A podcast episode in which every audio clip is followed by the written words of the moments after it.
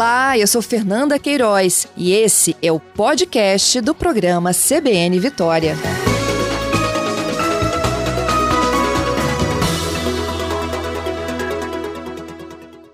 Ei, bom dia, Fernanda. Bom dia aos ouvintes da CBN. Obrigada, Bruno, pela entrevista. Conta pra gente, como é que vocês estão utilizando esses bafômetros? É final de semana? É quando vocês têm denúncias de festas clandestinas?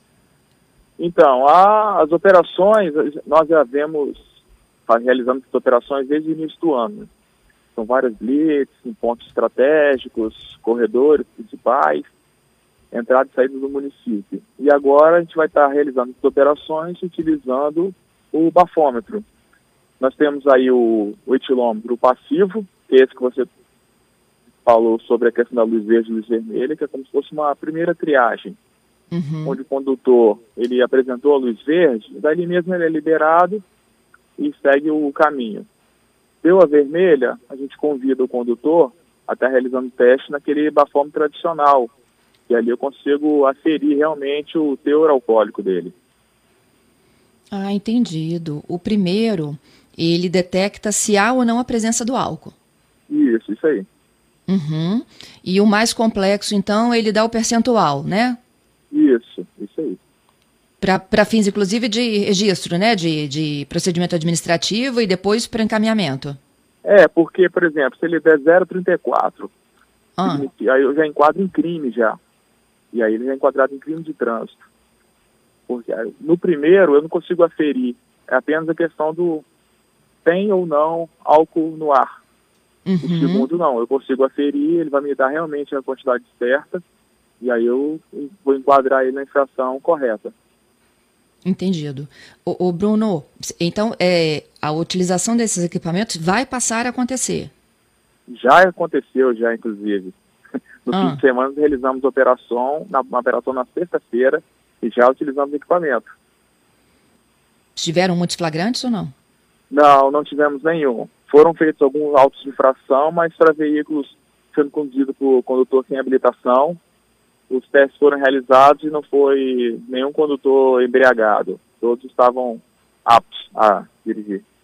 Entendido. Mas essa é uma demanda que vocês vinham recebendo com, com uma certa frequência de, de motoristas que continuam dirigindo com, depois de consumirem bebida alcoólica?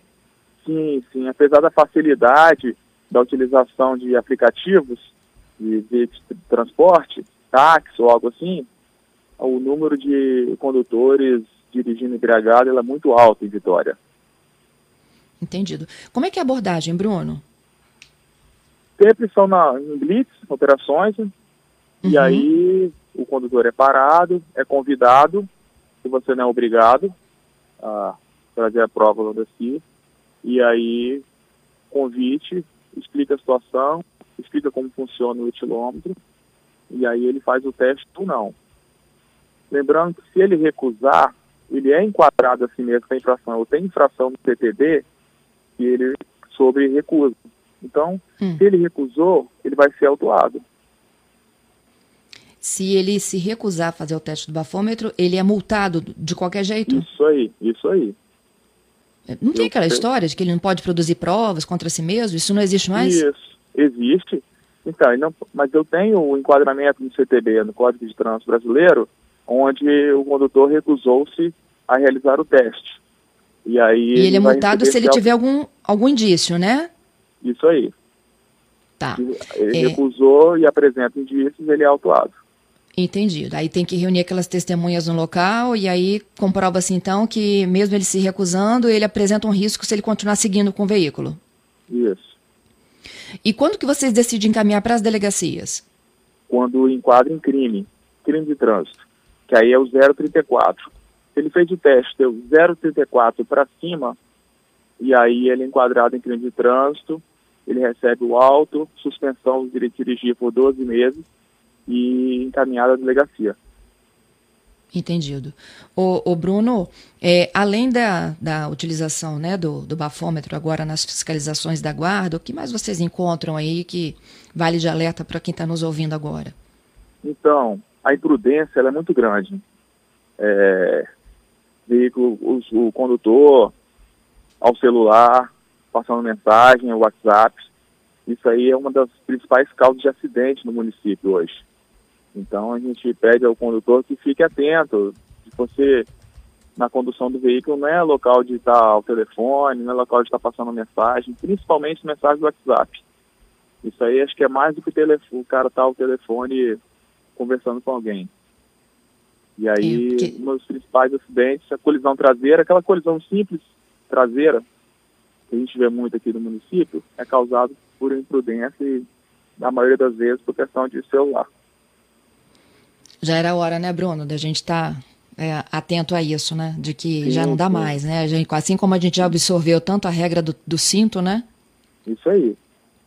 O cara, o condutor, ele não consegue esperar dois minutos, dar uma estacionada para passar uma mensagem. Ele tem que responder esse imediatismo, essa correria que a gente vive hoje em dia. Uhum. E aí a pessoa acha que perder um minuto vai ser muito importante. E não posso perder um minuto do meu trabalho ou de alguma coisa mas ele tem que pensar nesse um minuto que pode causar um acidente, pode até ter um óbito por causa disso. Entendido. Bruno, eu queria te agradecer pela participação aqui conosco. Uhum. Ok, eu que agradeço e gostaria de passar um recado aos condutores que estejam atentos, que respeitem as leis de trânsito, conduzam um veículo com tranquilidade. Se você tiver, saia mais um pouco de casa para não evitar excesso de velocidade, não utilize o telefone celular. E é claro, se você saiu e vai ingerir bebida alcoólica, utilize os veículos dos aplicativos de transporte, utilize outro meio, pegue uma carona com quem não ingeriu bebida alcoólica, e vai ser bem melhor para toda a sociedade isso aí. É isso aí. Obrigada, Bruno. Bom trabalho para vocês, hein? Ok, eu que agradeço. Bom dia a todos.